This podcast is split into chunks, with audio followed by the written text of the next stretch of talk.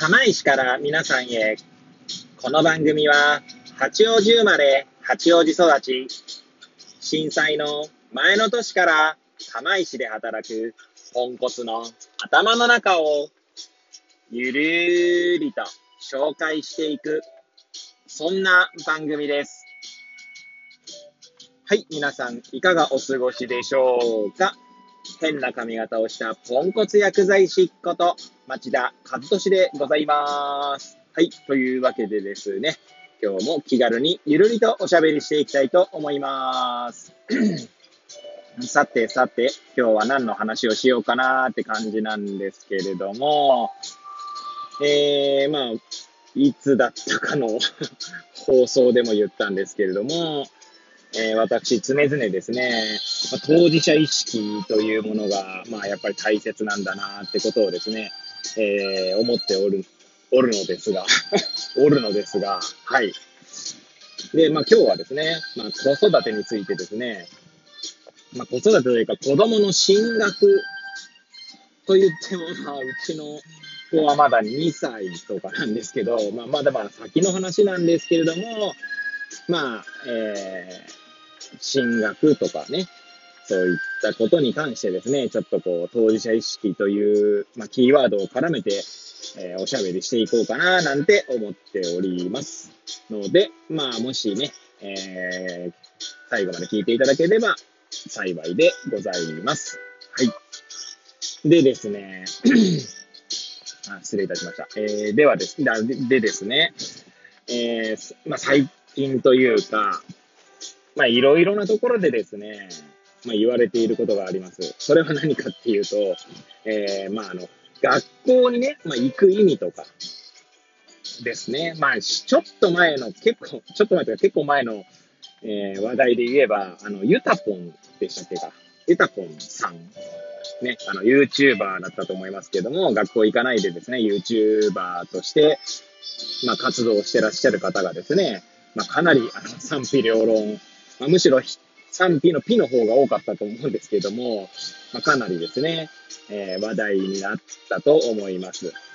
で、まあ、そういったことはあったんですが、まあ、結構著名人、著名人って一括りする名前なんですけど、例えば、堀江門こと、堀江貴文さんとかですね。あとは、茂木健一郎さんなんかも、まあ、ボイシーのラジオの中でも言ってますけど、まあ、学校じゃなきゃ勉強できないっていう時代じゃなくなっているよねっていう話は、あのそういった意見はね、ありますよね。はい。で、私もですね、まあ、それは確かにそうだなって思うんですよね。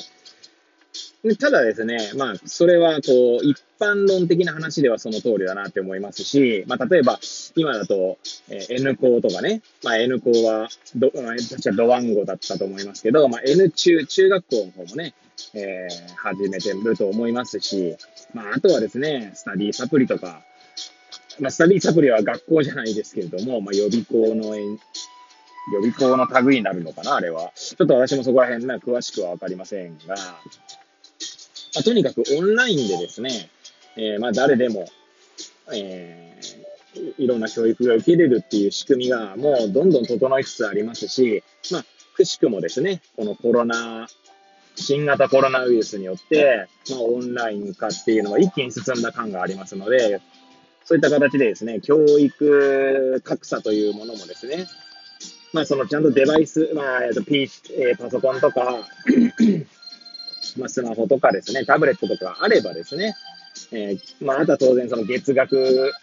まあ、いくらとかってことになってくると思うので、そういった大物さえ払えればですね、まあ、学びのきっかけというか学びの、学びというか教育を受けるっていうことはですね、まあ、格差がなくなってきているんだろうなとは思いますね。で、そういったことはですね、重々承知なんですけども、まあ一方でですね、例えば不登校の子供がいる親の 親とですね、まあ、話、まあ、不登校までいかないんですけど、例えば学校が嫌いとか、学校の行く意味がわからないとか、まあ、あとは当然、その、さっきも言っても、先ほども言ったように、不登校の子供の、まあ、親とですね、まあ、友人である、友人だったりするので、まあ、友人だったり同僚だったりするので、まあ、そういった方とですね、喋った時に思うのは、まあ、そういった背景っていうんですか？その教育のオンライン化とかで、まあ、学校に行く必要性というものが問われているとはいえ、まあ、やっぱ世間体みたいなね、しかもそれは親としてっていう、その世間体みたいなものを気にしてしまうっていうのは、まあ、依然としてあるよねっていうのが、まあ、ちょっと感じたんですよね。はい。で、私はですね、まあ、まだうち、先ほども言ったようにうちは2歳とかなので、2歳と1歳の、まあ、子供なのでですね、まだ当然、まあ、未就学児ということになりますので、まあ、今後ですね、まあ、子供が学校に行きたくないっていう風になるかもしれないなぁなんて思いながらですね、まあ、いろいろ想像はしてはいるんですね。で、もちろんですね、その時にですね、いろんな可能性を持っておくっていうことは大切だと思うんですけど、まあ確かに、ね、あの、世間体を気にしてしまうんじゃないかっていうのも、なんとなくこう想像は できますよね。はい。で、まあ最初の当事者意識っていうところに目を向け、目を向けるというかそのキーワードで、キーワードって言い方も変ですけど、当事者意識を持つ、まあ、持てないんですよ、まだね、うちの子がまだ未就学児というところもあってですね、かあの当然のことが当事者にはなってないので、当事者意識は持てないんですが、という、持てないので、あくまで想像するしかない。そして、えー、当事者になることでですね、やっぱりこう、感情の変化とかですね、まあ、その時の当然、その世間の一般のその情、なんていうんですかね、空気感 っていうものがまた変わってきてると思いますので、まあ、うちの子の話で言えばですね、まあ、2歳と1歳なので、あと何年後ですか？えー、まあ、小学校に入るのがあと4年後ぐらいですか？かな？合ってるかな？はい。4年、5年経つと、まあ、小学校に入るっていうことになると思うんですけども、まあ、その時にですね、まあまあ、最初、初っ端からそうなることはあんまないと思うんですけど、その後ですよね。だんだん思春期とかが近づいてくると、まあ、どうなるかってとこですよね。はい。まあ、私自身は今思ってるのは、まあ、子供がですね、あの、まあ、なんでその、まあ、子供と対話をする必要があるんだろうな、なんていうのはなんとなく思ってますし、まあ、その対話の結果ですね、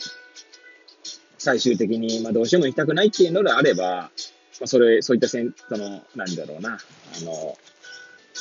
学校に行かないっていう選択肢もまあ受け入れようかななんて、受け入れるようかなって言い方も変ですけど、まあそういった選択肢もありだなとは思ってますね。はい。まあどうなりますかね。で、まあ別に子育てに限らないことなんですけど、まあ未来をですね、予想というか想像する中で、いろいろ不安なことが出てきたりとかですね、っていうことはまあ人間としてまあある種、まあ当然というか、まあそうなってしまうのは、ね、仕方ないことなんだろうなと思っているので、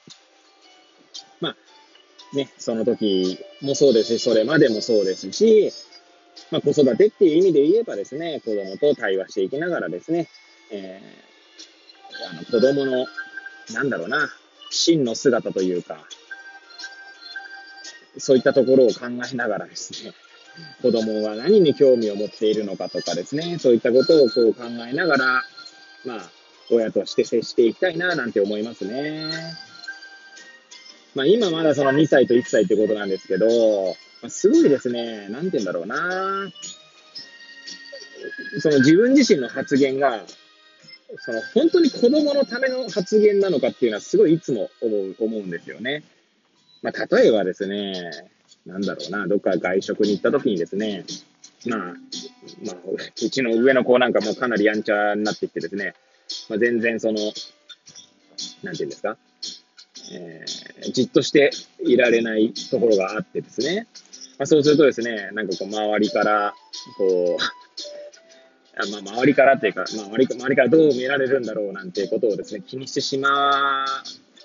うといっても、それが気にしてしまって何もできないってほどじゃないんですけど、まあ、多少は気にしてしまうんですよね。で、そういう時にですね、だそれはだから親として恥ずかしいからそう言ってるのか、子供のことを思って言その子供に対して、まあ、注意するっていうか、ね、あの、声かけをしていくのかっていうところは常々悩みますね。はい。まあ、そんな感じできっとね、あの、ずっと、こう、親として、親としてというのか、まあ、子供と接することになるんだろうな、なんてことは思っております。はい。ということでですね、まあ、えー、いつものようにグダグダな感じで進んでいきましたけども、最後まで聞いていただいた方にはですね、えー、感謝申し上げます。はい。いつもありがとうございます。はい。というわけでですね、えー、これを聞いていただいた皆さんが、えー、より良い一日を過ごせますようにとお祈りさせていただいて、今日も終了、今日の放送を終了したいと思います。それではまた明日皆さんお会いいたしましょう。さようなら。